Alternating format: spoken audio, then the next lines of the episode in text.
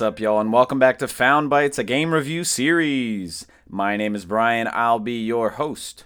If you don't know about us, we're all about testing out and finding small, high quality video games. This is a podcast that aims to respect your time and money as a gamer and a consumer by sifting through storefronts and sales to find the gems that may be worth your precious resources. But enough about the show. Let's get into our next game.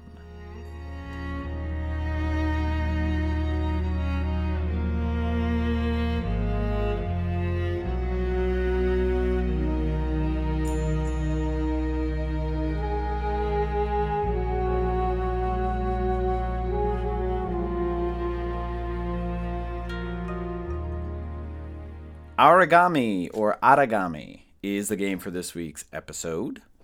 So let's get into some release dates. The game was released in October of 2016 for Mac, PC, Linux, PS4, and Xbox, so all at the same time. And then in February of 2019, it was released on Switch, and it's it was also released in October of 2020 on the Amazon Luna. I don't know if anybody out out here plays on the Luna. I don't even know what a Luna looks like, but nonetheless, uh, it was developed by a studio called Linceworks, and this was their only game. Uh, this would eventually get a sequel in September of uh, 21, uh, Aragami 2. Uh, but in between then, there's also DLC, and we'll talk about that in a minute. Uh, the digital version was published by Linceworks as well so developer publisher on the digital version. It was also released physically. Uh, and we have some different publishers depending on where you are located. So the PAL version, or I guess would be like the European uh, physical version, was published by Merge Games, and in North America it was published by Maximum Games. And I think you, uh, at the time of release, you could pretty much get the physical version uh, wherever.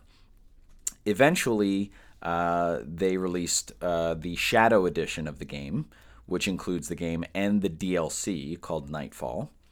Uh, and I am pretty sure that's the only version you can get on Switch. Uh, there was also a Signature edition released. Um, now, Signature Edition, we're talking about a proper noun here because Signature Edition is a physical games publisher. Um, and they've done editions of games like Darkest Dungeon, um, and, and many other smaller titles. So, if Signature Edition was released for PS4 and Switch, that was the Shadow Edition of the game, so it had the game and the DLC. It's got like some cool art stuff and uh, maybe a CD soundtrack or something like that. But it is sold out on the website, so if you wanted to get your hands on that, you'll probably have to go to eBay. Uh, and we know how eBay works with editions like this. So MSRP originally for just the main game was 19.99 and the DLC called Nightfall was an additional $9.99. And then when the Shadow Edition came out, uh, they were putting them together for $29.99, so no real discount there. But uh, just a note I have seen this Shadow Edition more on sale uh, than just the, the main game. Uh, at least on, on PlayStation. Speaking of PlayStation, it does have a platinum trophy. I think it's very gettable. You will have to go back to some of the chapters uh, and do them a couple times uh, but I think it's super manageable, especially if you're a trophy hunter or an achievement hunter, uh, to get all of that. Runtime of the game, if you're again just playing for the story, uh, probably about seven hours to get through all the chapters. There are 13 chapters. If you want to do everything, if you want to go get the platinum trophy or get all the achievements, uh, it's going to take you a little less than 20 hours to go back and do that. Uh, but like I said, certainly doable. For me, I got this game on sale. I got the Shadow Edition for $4.99. It just popped. I love the way it looked. Uh, it's a stealth game, which we'll talk about in a minute. It's a very simple game, uh, and I loved just sort of the atmosphere and the ambiance uh, and the the style of the game that really drew me to it. Reminds me of a lot of uh, stealth-based games, uh, again, which we'll get into in a little bit. Um, I did just complete the last chapter uh, and I went back and I make sure I got all the items in all of the uh, different chapters. Uh, but I haven't gotten the platinum trophy. I might go get it. I have not gotten into the DLC yet. I would like to get into that. Apparently, the DLC is like a prequel. And I kind of just saw this game on the store. No one really recommended it to me. But after I got it and started playing it, one of my friends, John, uh, he out of the blue uh, texted us in the group chat about it and said, "Wow, anybody played this game called Aragami? It's really cool. Uh, kind of gives a PS2 nostalgia vibe. Really enjoying it. So that was similar to how I felt. Um, so shout out to John for giving this game a chance. That's pretty much it for the basics.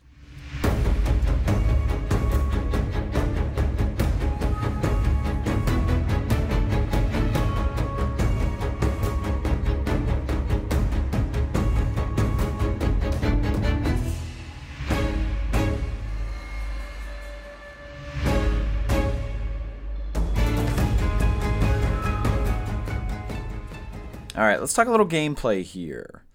So, Aragami is a third person stealth action game.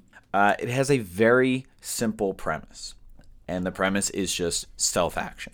Okay, so think of your big stealth games out there, whether it's Metal Gear Solid, Splinter Cell, uh, that are third person, uh, even something newer like Sekiro, and think about all the different elements in that game, whether it's you know an intense uh, log of the story or you know different uh, areas where you may have to shoot a lot or, or something like that but then you have the stealth areas uh, or the stealth levels or, or small sandboxes. What this game does aragami is it takes all of the stealth elements from those games and it just focuses on that. Okay so the gameplay is actually fairly simple.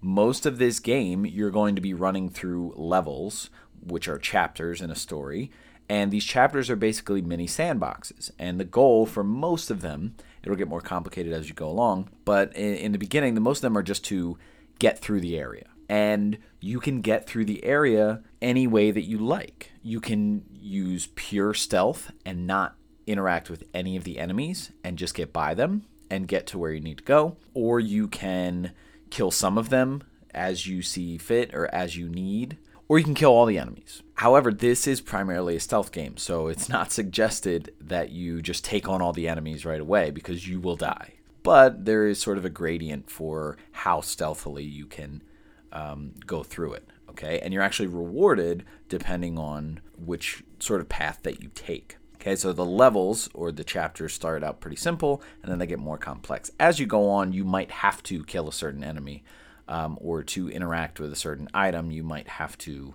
uh, do something that maybe you weren't comfortable with in the beginning of the game. There are difficulty options for each chapter. Uh, if you look at the main menu and you click story, you can pick the different chapters. And at the top, there are three skulls of difficulty, so you can sort of cycle through them and I believe you need to beat all of the levels on the highest difficulty to get all of the trophies or all of the achievements. When you're in the levels, you have to traverse. Like I said, you have you have to get to a certain area and you might have to break something or unlock something in order to get there. And in the levels, in these mini sandboxes, you're going to have enemies that are basically guards, and they're going to be much like in a stealth game in sort of walking patterns. Okay, so if you've ever played games like Uncharted, um, you kind of know what I mean when it's like, okay, you're in a certain area and enemies are on a certain path or a certain route and they're in a, uh, a cycle or a loop. This game plays a lot with light and darkness, and to traverse the level, you could just walk uh, or run. There's a button to run, but where you are is going to affect how you can be seen.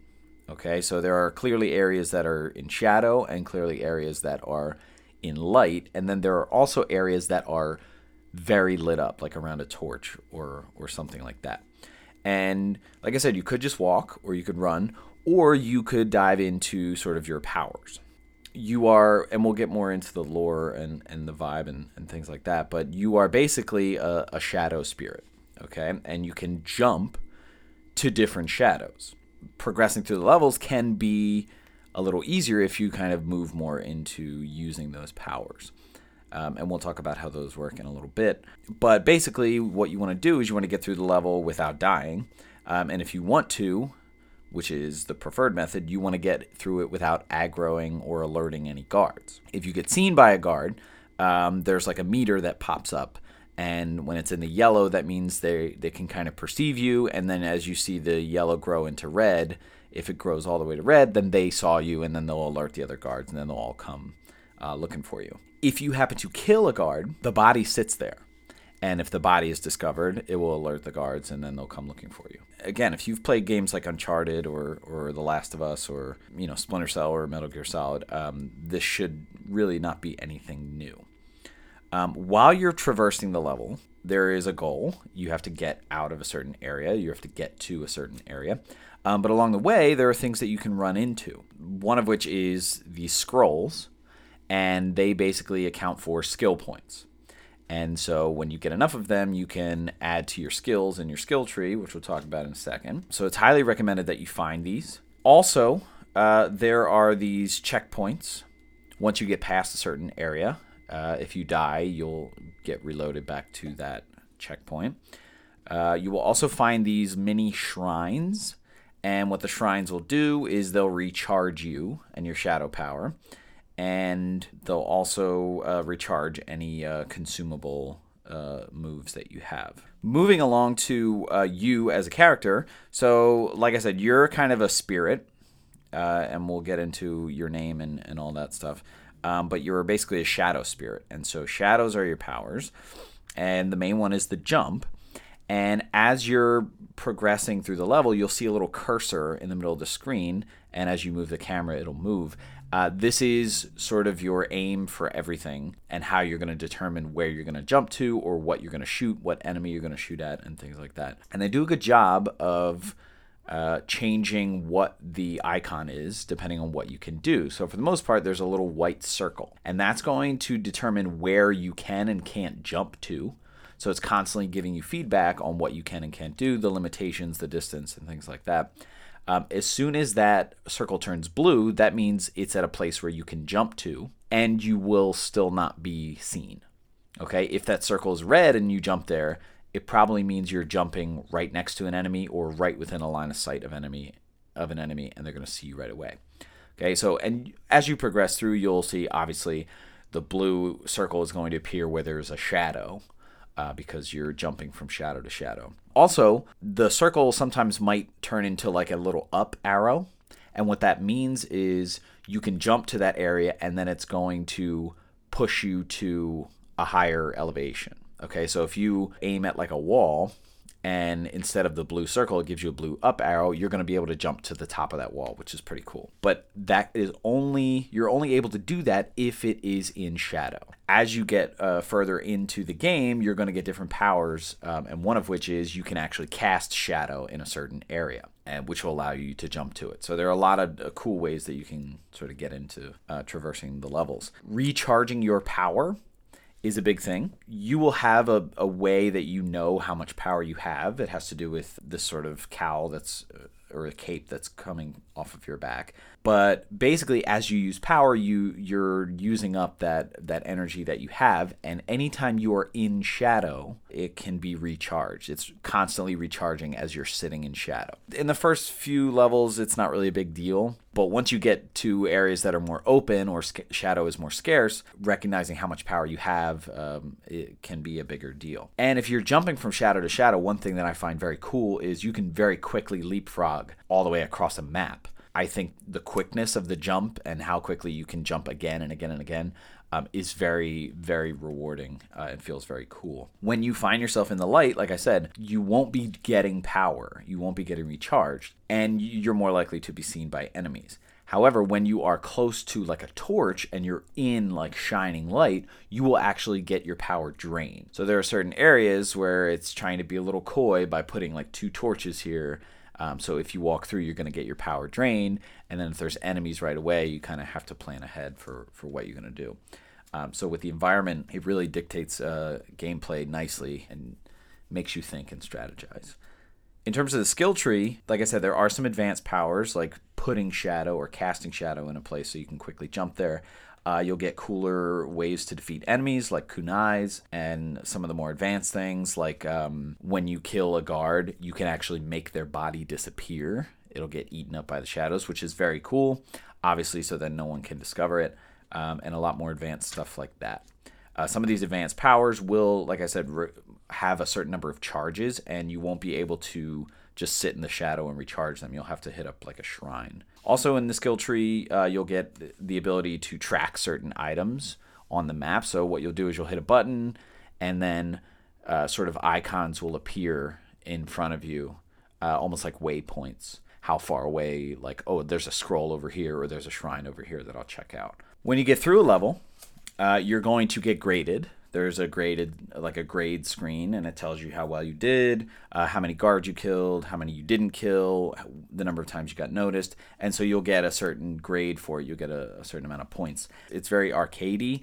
Um, but there is some sort of reward system here because if you kill none of the enemies, you get a certain medal. If you kill all of the enemies, you get a certain medal. And if you're, I think, not discovered, uh, you also get another medal.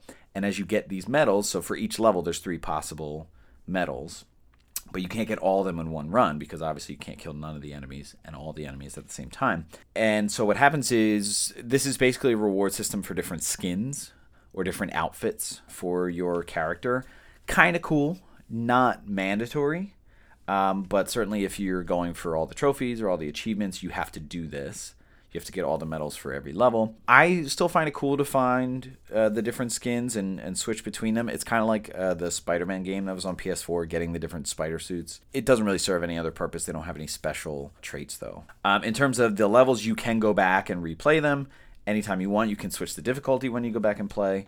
Um, if you want to go back and, and get the medals, or if you missed a scroll and you're trying to get more skill points, stuff like that. Uh, menu options. So at any point, you can restart the level. You can restart for the last checkpoint. So if you don't like the way a certain interaction with enemies has gone, you can jump back. You can change things like the HUD display, how much is displayed, uh, whether there's blood that's being shed. So when you do kill an enemy, uh, by default, like they kind of gush out some blood and it stays there even if you make the enemy disappear. Like I said, with difficulty options, you can at the beginning of the chapter just sort of switch through how many skulls of difficulty this is a third person game, so something that is very important to me is the ability to invert X and Y axes. I know for some of you, I might seem like a mutant for wanting to do that, but I have my quite logical reasons in a third person camera why, when you push the camera up, you wind up looking down, and vice versa. Having those options is definitely a plus for me. And there is multiplayer co op which I did not know the entire time I was playing. You can play with another person to get through a level, which is very, very cool. Um, if you want to jump in with somebody else, if you're really struggling at a high difficulty uh, and you want to get all the medals and, and whatnot. Um, so, very cool stuff.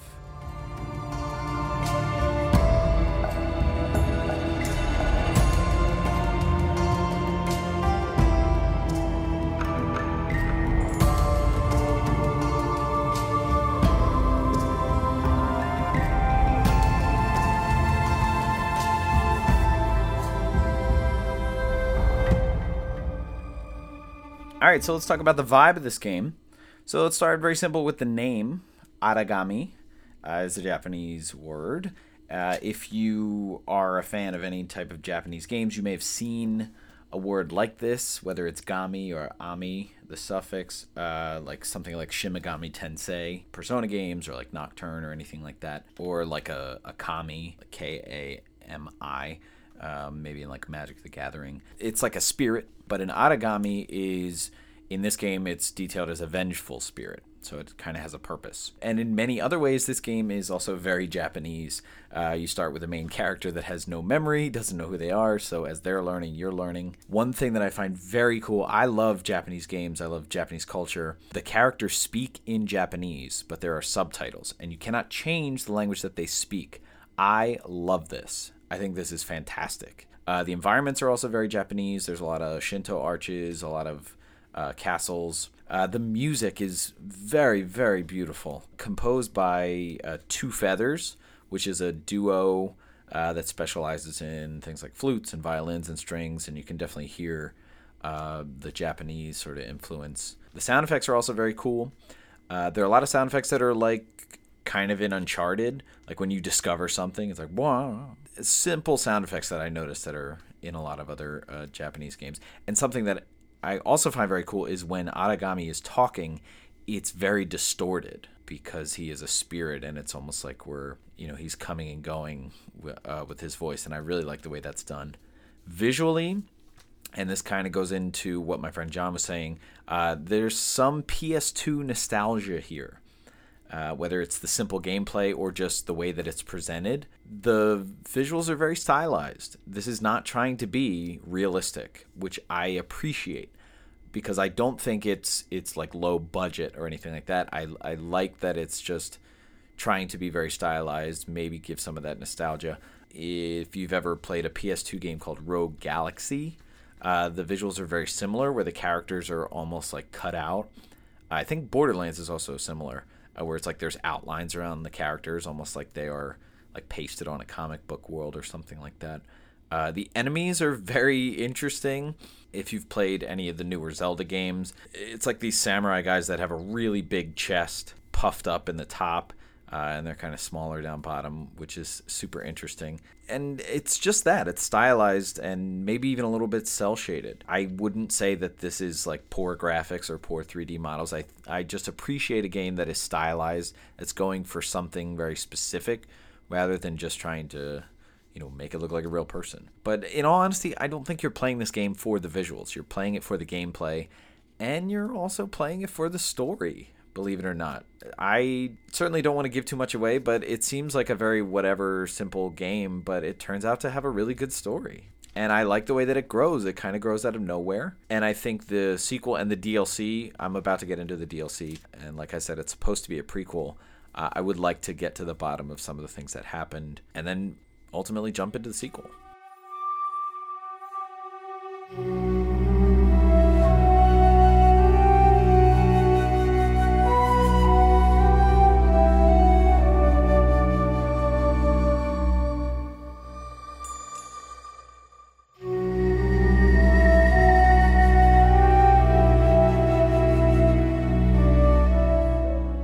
Right, let's wrap up talking about Aragami. So, in my opinion, for at least for what I paid for, this is a great value and a great experience. I really love the idea of it's taking from all of these major stealth series, but just isolating the things about stealth that people really love uh, and not sort of tacking on too much more. Uh, the gameplay is very simple, uh, and that's really its strength. It, like I said, it takes the best aspects of stealth and it really makes it its own. I love the skill tree uh, the different things that you can do, the accessibility, the different ways you can play it. It's totally up to you. The music, the visuals, the environments, it really immerses you. And I really enjoyed the story. I enjoyed the entire experience. Uh, this is definitely, obviously, an indie title, but I think it was masterfully crafted. I really do. And like I said, it seems like a PS2 PS2 game, but I think that's for all the right reasons, whether it's nostalgia, it doesn't have any clunkiness or confusion or frustration with the story or where do I need to go. It always tells you where you need to go. The controls are not clunky at all. And if you can get this, especially I would get the um, the combo pack with the DLC, the Shadow Edition in the game. If you can get that for under 20 bucks, keep checking to see if this game is on sale because I highly suggest, especially if you love anything stealth, play this game. I highly suggest it that wraps up Aragami, and that wraps up the episode. Stay tuned for our next episode to see what new game we found for you.